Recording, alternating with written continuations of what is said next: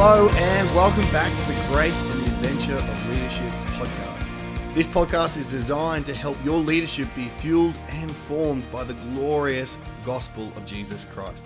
I'm Riley Spring, and I'm not with Dave Taylor um, because this season we're doing things a little bit differently, and that is instead of us coming up with content, which you'll be glad to know is over for now, uh, we're going to be bringing to you some of the best content from Sovereign Grace churches.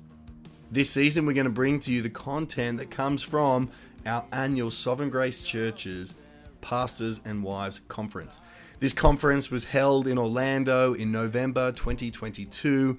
We gathered with over 700 pastors and their wives and their team members from lit- literally all over the world. People came from Asia and Africa and Europe and Latin America and Australia, and of course from all over the US. It was an amazing time. It was a family reunion. It was such a joy. And amongst all the singing and all the fellowship and all the leadership and the updates and all that went on, we sat under God's word together. And there were five amazing talks that were foundational for us, and we wanted to get them out to you. We thought this is a great place for these talks to be spread out because this is, these are the type of talks we want leaders to hear. We want people to be fueled and formed by the gospel, and these talks were gospel saturated talks for leaders of churches. Uh, so I hope that these talks help you. We hope that these talks bless you. Listen study, go through them slowly, share them with people that you think need to hear them. This next sermon is from John Payne, the director of church development for Sovereign Grace Churches, and his message is called The Pastor's Flock from Acts chapter 20, verse 28 to 32. Paul's address to the Ephesian elders one last time before he sees them. And in this message, John so carefully unpacks this passage and applies it to what the job of a pastor is meant to be. He looks at how we are called to keep a close watch on ourselves and on the sheep. I hope that this talk blesses you and helps you to know what it looks like to be a pastor, or perhaps to know how to best encourage your pastor and pray for your pastor. God bless you. If you would open your Bibles to the book of Acts, chapter 20, verses 28 to 32. We're going to be walking through this evening. it, it, it is always a privilege to preach to who I agree with Mark, those that are the best pastors in the world, in my opinion, to my pastoral heroes, pastors and their wives of sovereign grace. And tonight I have the added privilege and challenge of preaching to pastors and their wives about pastoral ministry. Jared was kindly asking me how my message was going, and I just said, How does one inspire the choir? How, how do you talk to the men that I look up to as pastors in such a way that they're encouraged in their pastoring? But every pastor needs fresh inspiration because of the value and preciousness of our calling. And I think we find that in this passage in Acts, like few other places in Scripture, perhaps no other place more so than here. So let's, let's read together, remembering this is God's Word. It comes even to pastors with power to inspire, to change, to sustain, to comfort, to transform. And let's read it with that expectation. Acts chapter 20, verse 28. Pay careful attention to yourselves and to all the flock in which the Holy Spirit has made you overseers. To care for the church of God, which he obtained with his own blood. I know that after my departure, fierce wolves will come in among you, not sparing the flock. And from among your own selves will arise men speaking twisted things to draw away the disciples after them. Therefore, be alert, remembering that for three years I did not cease night or day to admonish everyone with tears.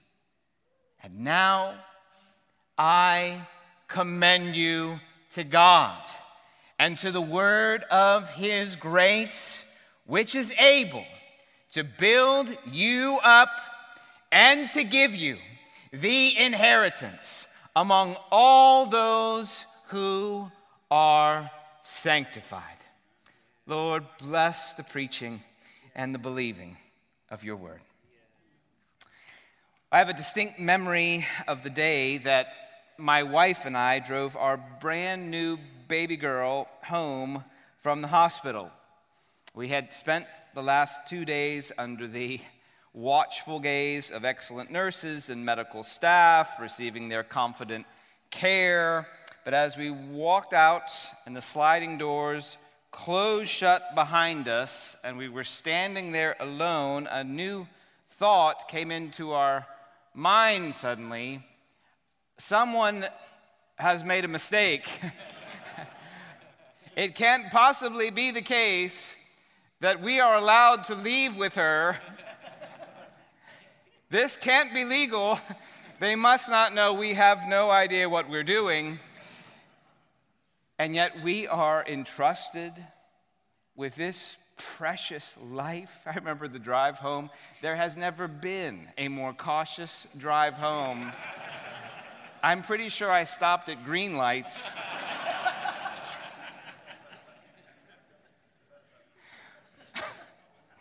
I mean, it really was a, a shocking, weighty, joyful, terrifying responsibility. It's one of those things that you're terrified and yet you would never give it away. And isn't the same true for pastoring? Isn't it a, a weighty, shocking, terrifying, and yet delightful, privileged, honored calling to be entrusted with the care of Christ's precious people. It's terrifying, but you would never give it away. You would never give it away. It is a exhilarating, overwhelming, sobering job, but thank God he has given us the privilege of doing it. Now, we need, I think, we need to be freshly inspired to the privilege of this task so that we are as vigilant as I was, and I'm sure many dads here were, on their way home from the hospital. The privilege of the task motivates our vigilance, and we need to be vigilant. Paul is calling these elders to him because he wants them to be vigilant. He wants them to remember the privilege, the sobriety of their calling, so that they don't grow apathetic, so they don't drift away from that sense of earnestness and value and privilege and sobriety and exhilaration. He, he wants them to retain that pastoral zeal for the care of God's people. I, I, I was reminded of that precious phrase that the Lord Jesus says to Peter after he rose from the dead in restoring Peter Peter, Feed my lambs. I love that phrase. Feed my lambs. Just the tenderness of the Savior, the love of the Savior, the, the sweetness of his view of his, his young, precious people. And he says to Peter, Feed my lambs. Or as Paul might have put it, pay careful attention to the precious people of Christ. Pay careful attention to them. We're going to look mostly at the exhortation this evening in verses 28 to 32, but just uh, for the sake of the context, we thought, I thought it'd be helpful to just walk through some of the overarching themes. It's, it's good to know this whole passage. This whole speech really is a treasure trove for pastors. And we don't have time this evening to walk through all of the details, even of just the exhortation, but the example is, is rich indeed. And I want to commend to us the frequent biographical sketches of the Apostle Paul that we have throughout the New Testament, they really are given to us like diamonds scattered across the pages, and we shouldn't just run over them quickly. Uh, these aren't pieces of leftover paper. These are diamonds of biographical description meant to inspire us of what it means to be a faithful pastor. Now, we're not called to have Paul's authority or to travel the way he did. Most of us, Dave's an exception, but we are called, we are called to shepherd people the way Paul did. And Paul's example in this passage, which opens and then closes the passage and is even spliced into the middle of his exhortation, is meant to motivate the Ephesian elders in the care of their flock. Paul is going away. He expects, as he makes it very clear, never to see them again. He anticipates suffering and separation. And so, like a spiritual father, he comes to them and he says, Remember my example and heed my exhortation. It's worth noting his example because it's marked by humble servanthood, by faithful and courageous teaching of the entire counsel of God, by an endurance of trials and suffering, and a zeal that is gladly, gladly willing to surrender his own life for the mission of the Lord. Paul does not count his life of any value or as precious to himself if only he can finish his course and the ministry he received from the Lord to testify to the gospel of Jesus Christ. That is Paul's heartbeat. And he wants it to be the heartbeat of these shepherds. And like a spiritual father, he says, Carry on, sons.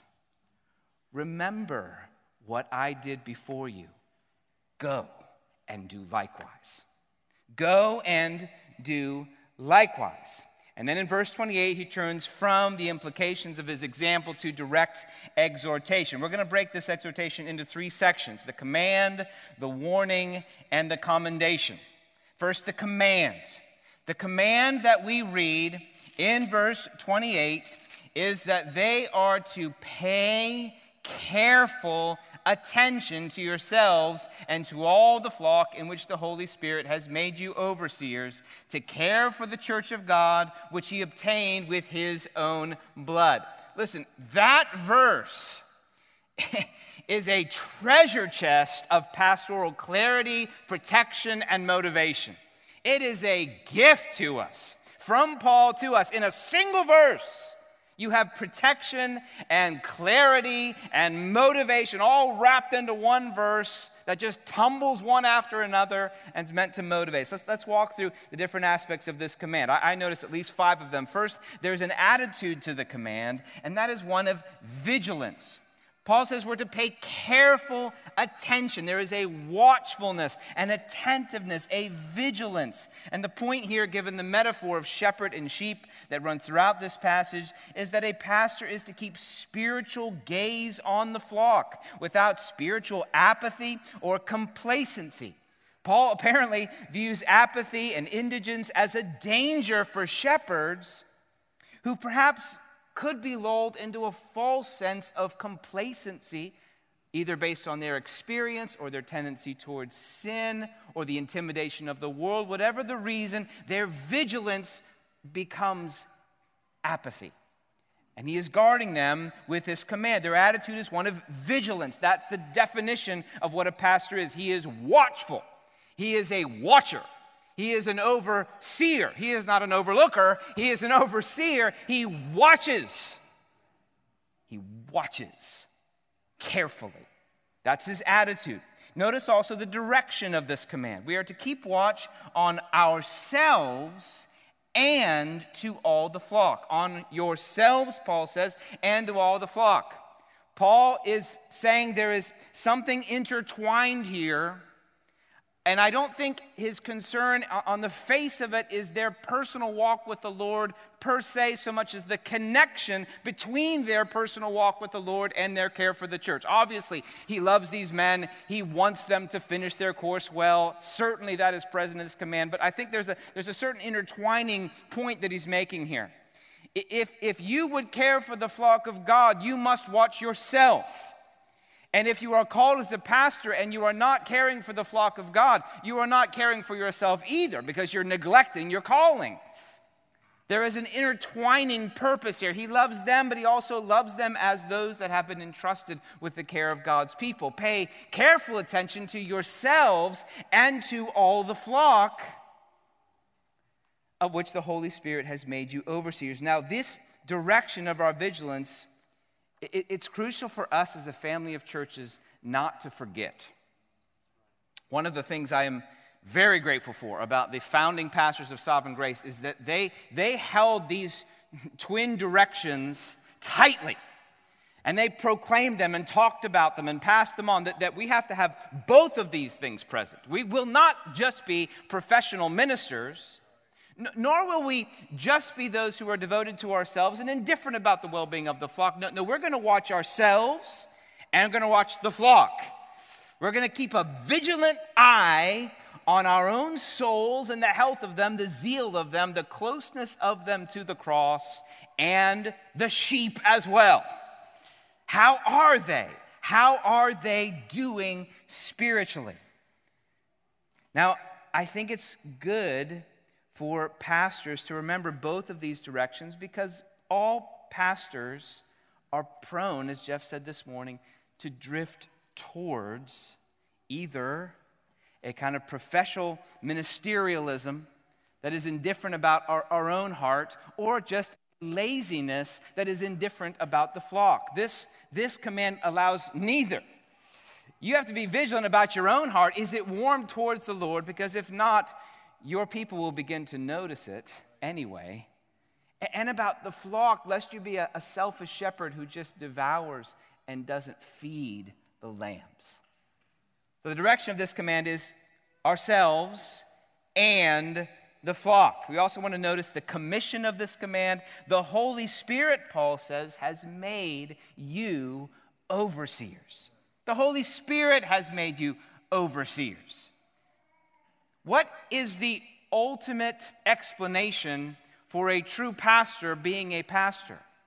It is the calling of the Holy Spirit on that man into ministry. Now, now, we have to be careful with this, especially when a person is aspiring or interested in ministry, because this can't be self determined. I've decided what the Holy Spirit has decided for me to do and be. So, this has to be confirmed with the affirmation of the church for a person aspiring to ministry. But, but a true pastor, when we look at it from the other way, has been called by God Himself into ministry.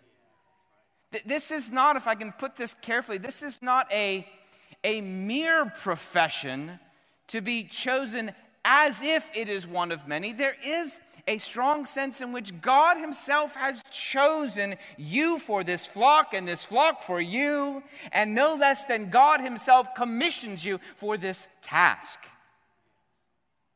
It's good for us, I think, as we, we move into a, a sort of second and third generation of sovereign grace, to, to not forget this idea that God Himself commissions pastors and they function in His stead with all the sobriety of having to give account to Him for the well being of the flock. We don't answer finally to popularity polls. We don't answer finally even to our own self assessment. We answer finally to God. God has placed pastors into the flock.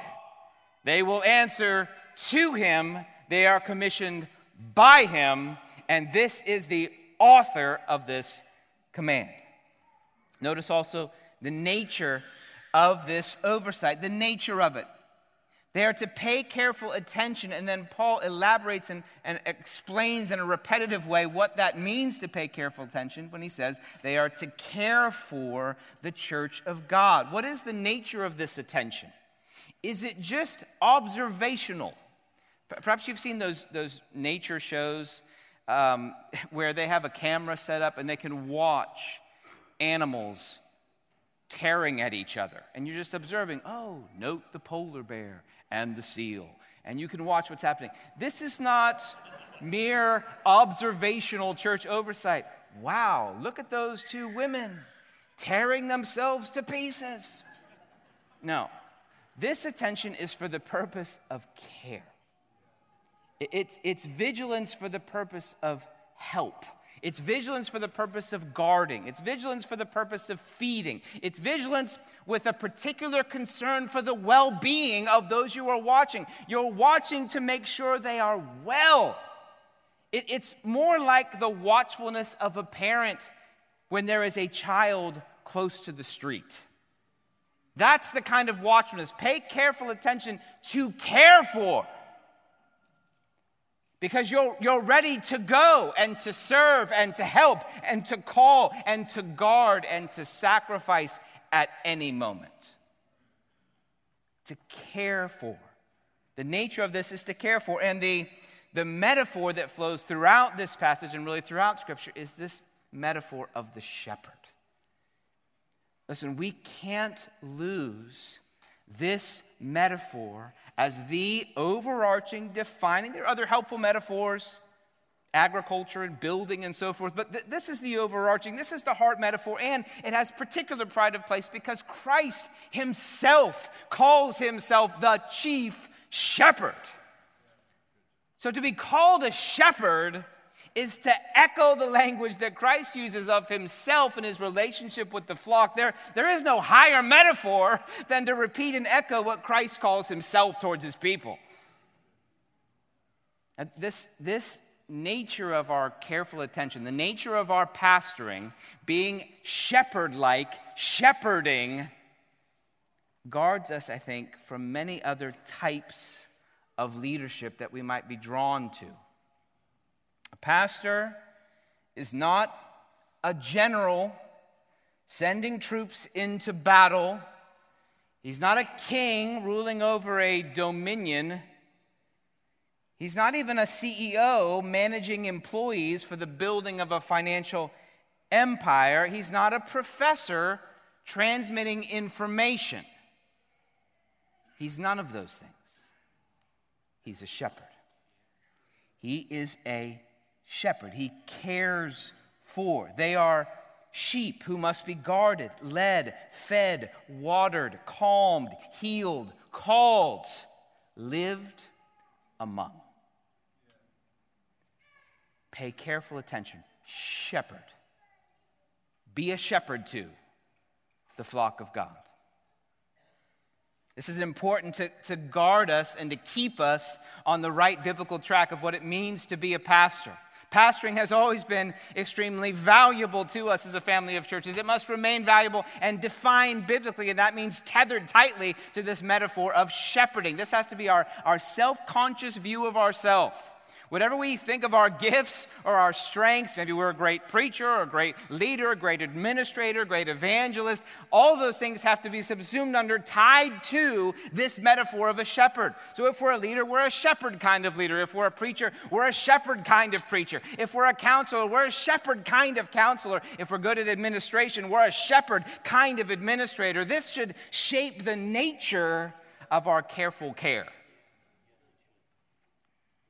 John Stott makes this point. He says, In our days, which would be even more so now, in our days in which there is much confusion about the nature and purpose of the pastoral ministry and much questioning, much questioning, whether clergy are primarily social workers, psychotherapists, educators, facilitators, or administrators, it is important to rehabilitate the noble word pastors, who are shepherds of Christ's sheep, called to tend, feed, and protect them. Our watchfulness is the non glamorous and patient vigil of a shepherd, standing guard through the watches of the night making sure the sheep are led patiently to pasture, making sure that none have wandered off to a ditch, and yet not surprised if they wander again. Even willing to carry the weak through long stretches of dry territory and during the long hours. Listen, brothers and sisters, this definition has to strap us in to the biblical authority of what we are doing. I, I took my, my sons to a, a park last year at, at amusement park, and it was their first real roller coaster, not the cheesy little train that happens, you know, in Dumbo Land. This was like the first serious thing. And like all normal children, when they first went, they were terrified going up and down because this was serious speed and there was turning upside down and potential falling out and all kinds of things. But you know, in those coasters, what do they have? They have those massive harnesses, those massive harnesses that would, would feel like a prison, except what you're about to do would be deadly without them. Well, the same is true for this verse and verses like this. 1 Peter 5 is another example. Verses like this, what do they do? They're like a harness to make sure you stay on the right track of what a pastoring is. They hold you in place. And we might dislike the constraints of them. We might feel like I kind of like what this book says about management and what that book says about teaching and what that says about gathering. And that's an interesting way to coach people. But, but what might happen if we take this harness off and say, let's, let's try the adventure of leading a church without the restraints of texts like this? Let's try. What will happen? They will die, and so will you. But if you strap yourself in to the text, yes, is it restraining? Yes, does it keep you away from some of your maybe more earthly impulses? Well, yes, it does. But it allows you to go on the roller coaster of pastoring with all of its highs and its lows, its speed and its slow crawls, safely chained to the track of God's authority. Pastors, we, we can't stand and preach on Sundays about being tethered to God's word and not tether ourselves to his word about pastoring. And in no case is that more true than in the motivation of this command. You're to pay careful attention to yourselves and to all the flock in which the Holy Spirit made you overseers to care for the church of God. It's God's church. There's one way that opening illustration breaks down, and that is that's my child, but in a more precious way than that is true. These are God's people. These are God's people.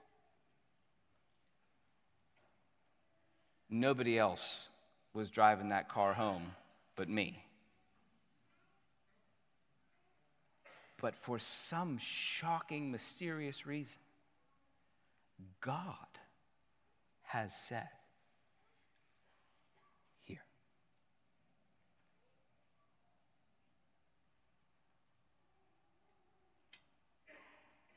And the next motivation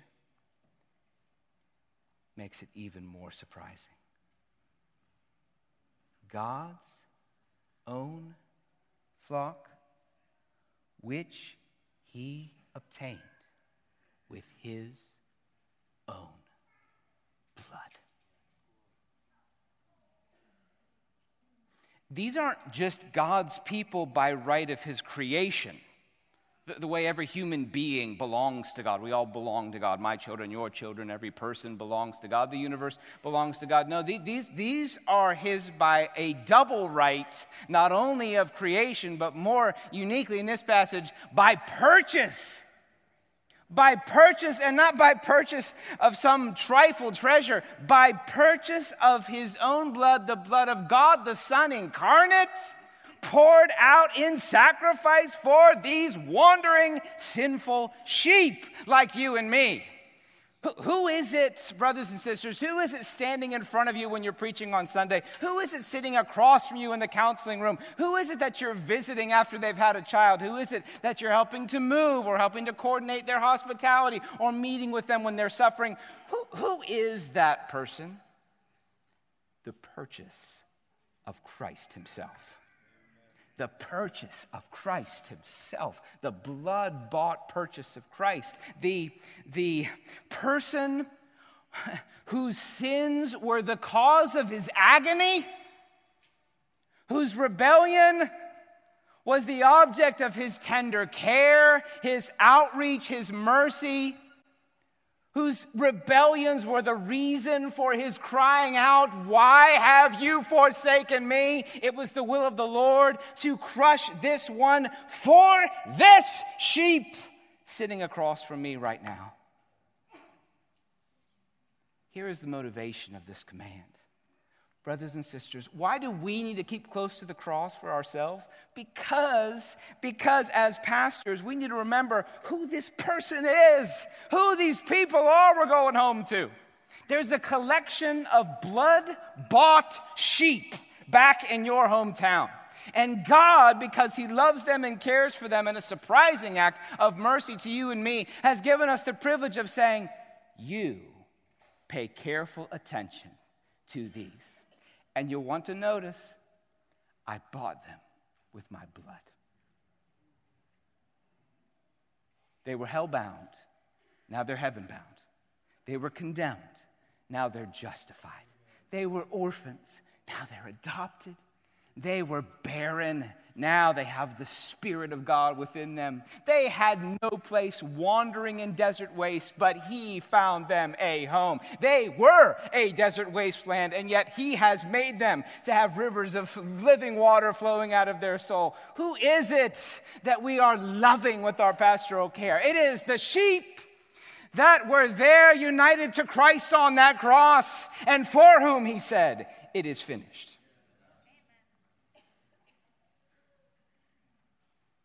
Pay careful attention. Pay careful attention. Shepherd well the blood bought.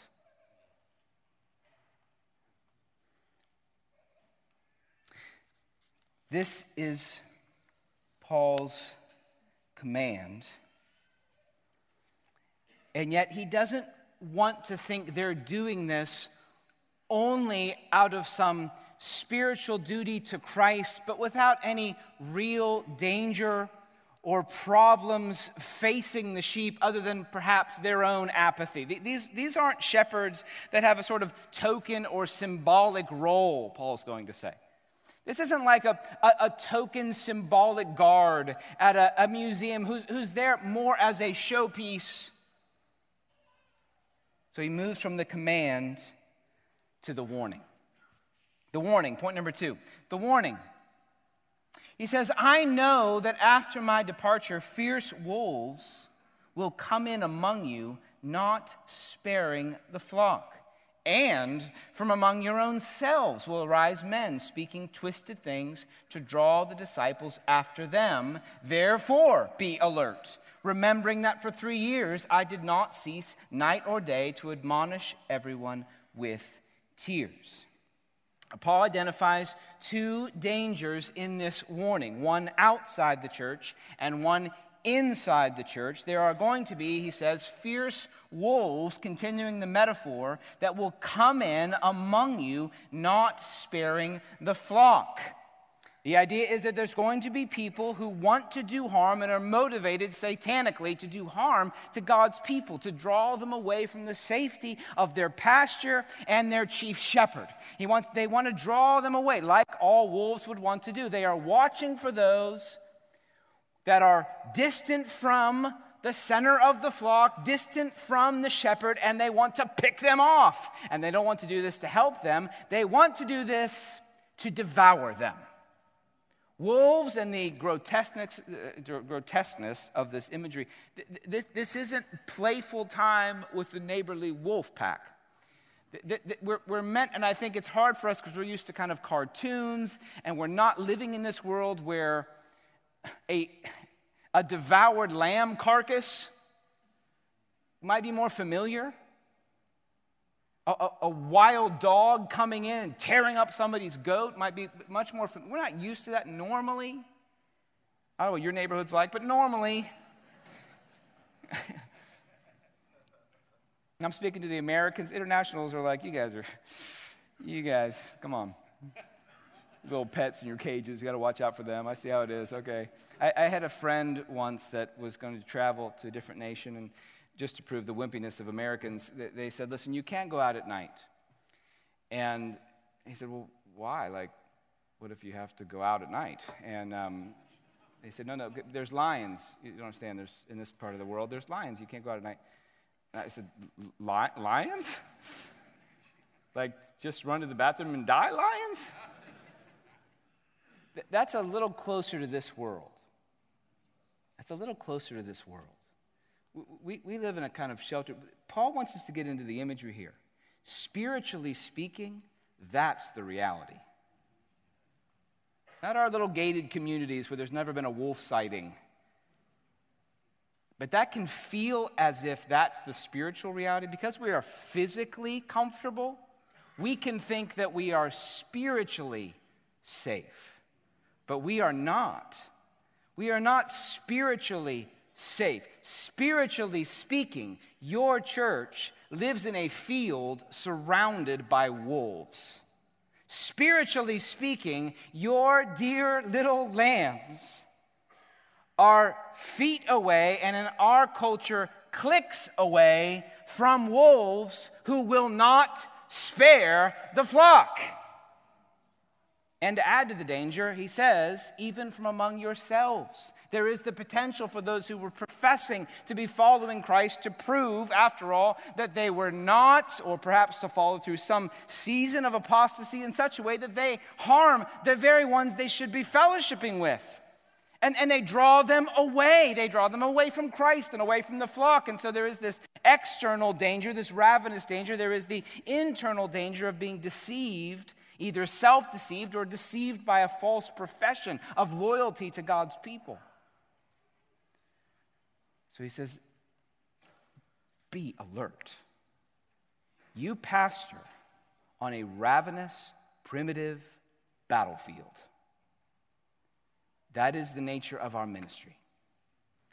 Every time we wake up in the morning, as a shepherd, we enter a ravenous, spiritual battlefield in which wolves from without and people who once looked like sheep but are now looking more like wolves arise and devour these precious lambs, these blood bought sheep. And so Paul says, Be alert. Be alert to these dangers. Now, I think this is important for pastors to, to notice which of these dangers they might be more prone to guard against. We all have a tendency, I think, one way or the other. Some, some pastors are very comfortable with the role of being a warrior shepherd, doing battle towards those dangers that are without. And, and yet, they are sometimes unwilling to address the weaknesses of their own heart or the dangers within their church. And so they might train the church in a kind of combative mentality that's helpful and vigilant towards the dangers that are without, and yet rarely or never address the dangers that are within. There are other pastors who might have a tendency in the opposite direction. They, they are so uncomfortable with the possibility the possibility of being called a hypocrite that they spend all their time addressing things like self righteousness and the danger of arrogance and self deception, and they are gentle towards the wolves without. They view every wolf as just someone who's almost eventually a sheep. Most pastors tend one way or the other, and both need to be guarded by this warning. L- listen, the reality is, teaching against self righteousness in the church is not a substitute for warning the church against lies outside the church. Teaching against self righteousness in the church, which is important, is not a substitute for guarding the church from lies that come in from outside the church. It is also true that teaching the church about its own sin and dangers is not a substitute for pointing out the reality and the danger of wolves outside the church. A lamb cannot be so self examining that they are no longer in danger from wolves outside the church. Listen, Paul's kind to God's people in these words. What's God doing? He's caring for his sheep. He's loving his sheep. He's watching over his sheep. So, what is he doing in these words? He's saying, This is what the reality is. Pay careful attention, be alert. There are wolves, there are false professors of faith and backsliding leaders. Be courageous towards dangers without and emerging dangers within. Be willing to address both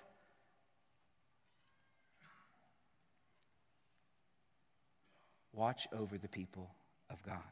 He reminds them of his own tears. He reminds them of his own tears. He says, Remember, as you think about this alertness, I, I, want to give you again, once again, my own example to motivate you. What kind of alertness am I talking about? What kind of vigilance? What kind of intention? What kind of earnestness am I talking about? Remember, I, I did not cease night or day admonishing everyone. And how? With tears. Paul is no professional pastor. He's no generic preacher speaking generic messages and then leaving them there and hoping if the sheep are hungry, they'll come find them someday. No, Paul is concerned about these actual sheep, concerned for their actual well being. You can see the difference. A pastor who says, Generally, you should be aware of these dangers in the world, these dangers in your heart. Here's a good, nice message about pride, and, and yet has no personal involvement, emotional involvement with their well being. Again, it's another area where I, I want to make sure we follow in the footsteps of those who came before us in sovereign grace, where there, there is a kind of personal involvement with the well being of the sheep and not a professional detachment. We don't need professionally detached shepherds, ministers who have an office and a paycheck and are not concerned where these actual sheep are.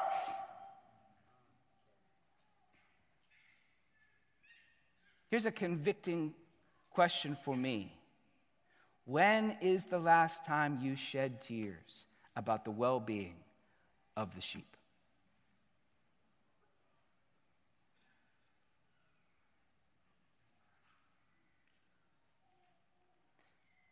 This is, in some ways, all the more motivating to me because this is just one of the churches Paul's caring for. Most of us aren't called to care for how many churches? This is just one. Paul's concerned about Antioch. He's concerned, he, he, he's concerned about Jerusalem. He's concerned about so many different churches. And yet, while he's here, he is so earnest that, that they would be warned and guarded and admonished and kept from danger and kept inside the flock and close to the chief shepherd, that he is weeping as he admonishes them. You can imagine him saying, Please, please put on the full armor of God. Walk by the Spirit, and you will not indulge the desires of the flesh. There is therefore now no condemnation for those who are in Christ Jesus. So don't you dare believe the condemnation of the law. do not go backwards into trusting your own righteousness for salvation. Weeping as he preaches. Brothers, we must warn with tears earnest for the well being of God's blood bought people.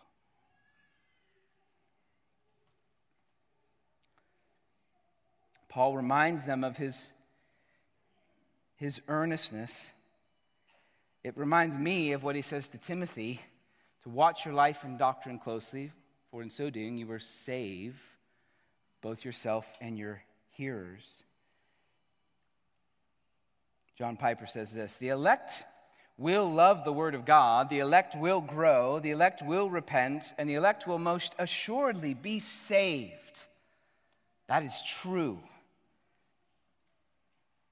But they will not be saved apart from faithful teaching. God has ordained that there be pastor teachers, not only for the purpose of edification, but also for the purpose of salvation that though all credit and all grace for salvation finally goes to the Lord, he has chosen to use the means of shepherds to preserve to the end those that he is interceding all the way into Zion. Oh, that our preaching might have the flavor of eternity in it for eternity is at stake every week.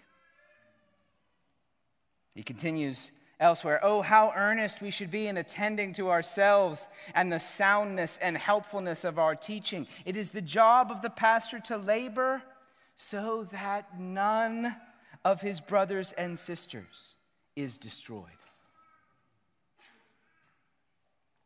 And I think if we fill up to the task of this vigilance, we haven't really studied Paul's example. Listen, if, if we're reading to this point in Acts 20, and we're basically checking off self commending marks, we need, we need to read more of Paul's example. Nobody in here should be reading here thinking, yeah, that's that. I feel like that's me. I feel like. just, just put that in my office and and then just write thank you on the bottom of it. No, we should, we should be feeling a certain sense of that moment when that child is in your hand and you're thinking, is this possible?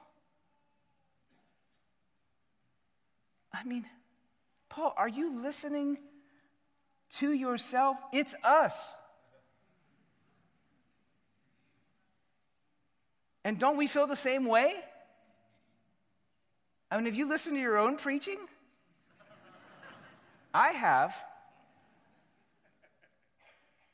Have you ever thought about moments, you know, you're, you're trying to counsel somebody and it gets to the end and you think, and I don't even know what I just said.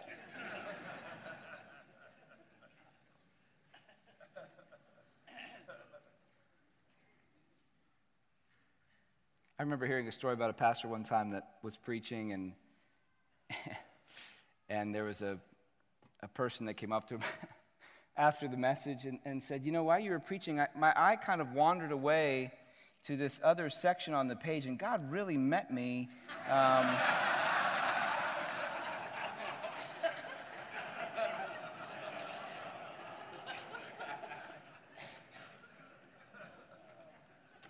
yep.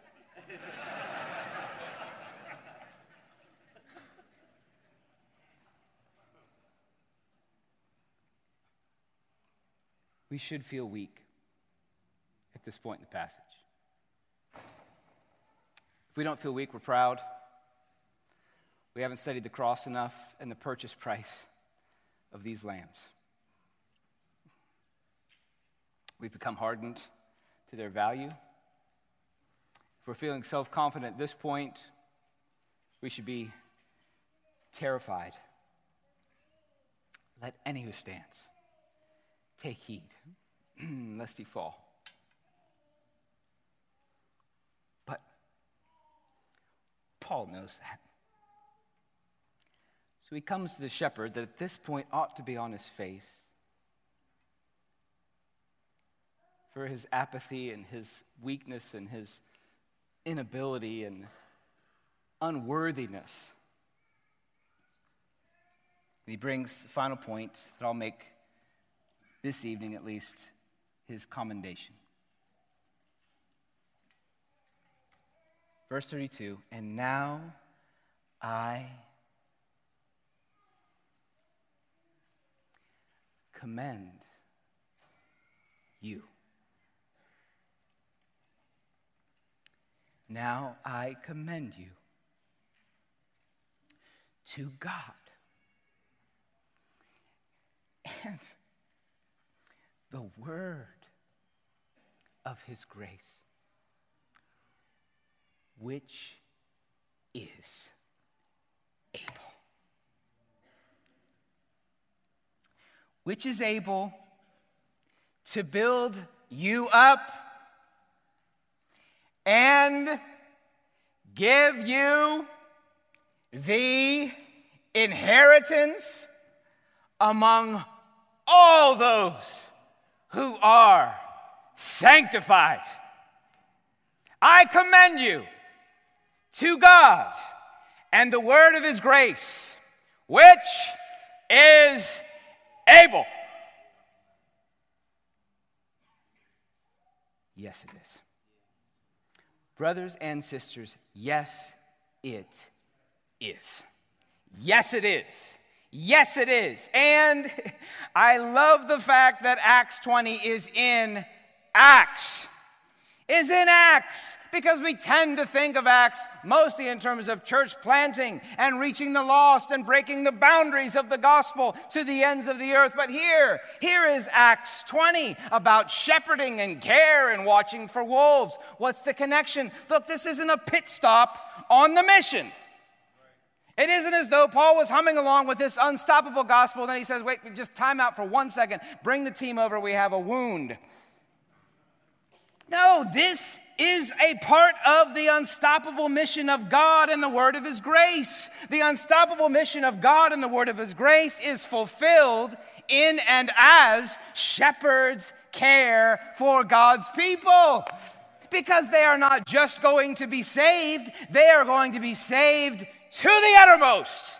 And that's going to happen as God, in the word of his grace, coming through the mouths of very imperfect and weak shepherds who are also blood bought sheep, pour out the Savior's own love on those sheep and preserve them from the wolves of their own heart and the world until they come to see him face to face in that inheritance in heaven. That is good news for the weary pastor. Do you have a calling to pay careful attention? Are you able to do that? No, not in your own strength. You're a lousy shepherd.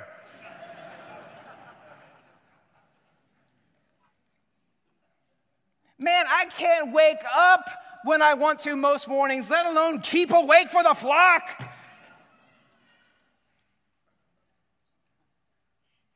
So he says, I commend you to who? God. And the word of his grace, which is able. So, what, what, what, do you, what do you do? What do you do if you're a shepherd in Ephesus and you're like, you're never coming back? I mean, never, ever? What do you do if you're that guy, or you're me, or you're you? What do you do? You say, you say, Paul, I, I, I, can't. What, what, you just handed this to me. I can't take care of this. The sign on the door says emergency. That's exactly right. That's what this is. I'm going back in there. What, what are you talking about? And, then what does he say? You have all you need. God, the one who called you in a mystery to care for his people, will care for you and them as you try to care for them.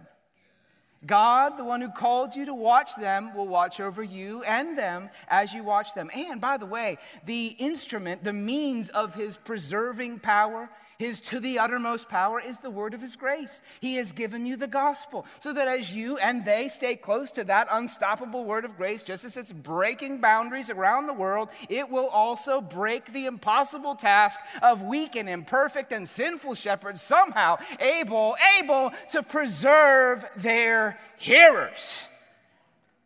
So that you lousy shepherd, guess what you get to do? You get to be the means, the very hands of the Savior Himself who will hold you up and will preserve you. And you get to be the mouthpiece of the word of His grace to those sheep so that somehow, when they get to the end, here is the shocking truth God will say, Thank you for caring for my sheep. I don't know if He'll say thank you, that's probably the wrong way to say it, but He'll say, Well done. And you and he will both know Lord, you did it all. You did it all. You know what a lousy shepherd I am. That's why Peter said, Lord, you know all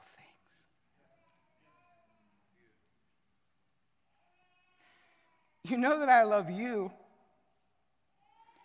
And that's all I got.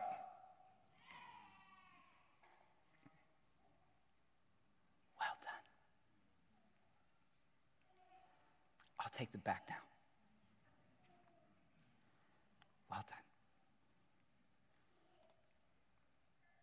He gives his shepherds and their sheep an inheritance of himself, along with all those set apart unto God.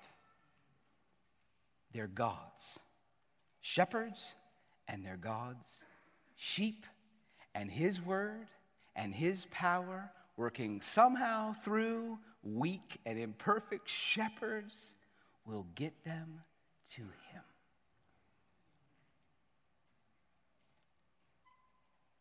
About 20 something years ago, before I was a pastor, but I wanted to be, was at a meeting with some folks in the church, and, and just somewhat randomly, a, a, woman in the church came up to me, and, and she just, seemed that she had to tell me something. They'd just gotten some terrible news. They had one child, if my memory serves, who had this debilitating, I think it was a genetic disease. And then they just got news that a second child had the same thing. And I, I had always wanted to be a pastor. My father was a pastor. I loved pastors. I loved the men in this room. But in that moment, it was as if time stood still. It was one of those moments where you can feel as if the Lord seems as if He is audibly speaking into your soul. And it was as if He was saying, if you want to be a pastor, this is the rest of your life.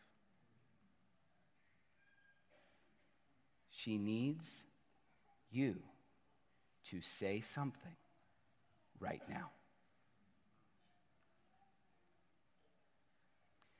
Brothers and sisters, if you're a pastor, if you're a pastor's wife supporting that pastor, if you're here desiring to be a pastor, or if you're called to represent and serve your pastor in your church, God's people need the word of his grace and his power, but it comes through those he has called to shepherd his people. Whether they are facing a moment of suffering, whether they are facing a moment of temptation and wandering and oppression and guilt and difficulty and doubt there they are. And the voice of the Lord says, Feed my lambs, watch my sheep. And as we do so, His own power and grace will get that lamb and those sheep to the land where there is no sin or sorrow or wolves or wandering or lousy shepherds, just the chief shepherd. And we will hear his well done. Let's pray. Lord, I thank you for the faithful pastors of Sovereign Grace that love you and love your sheep. And we all thank you for the privilege of this calling. Lord, I thank you also for pastors' wives who faithfully and humbly and diligently stand by their husbands. Lord, I pray for, Lord, other leaders in this room who serve in their local church, not as pastors, Lord, but loving your people and caring for them in their own way. Lord, I pray you would cause us to be faithful, Lord, to your calling. Cause sovereign grace to always be a family of watchful shepherds, trusting in your unstoppable grace. In Jesus' name. To the King on the throne, who was and is to come, and to the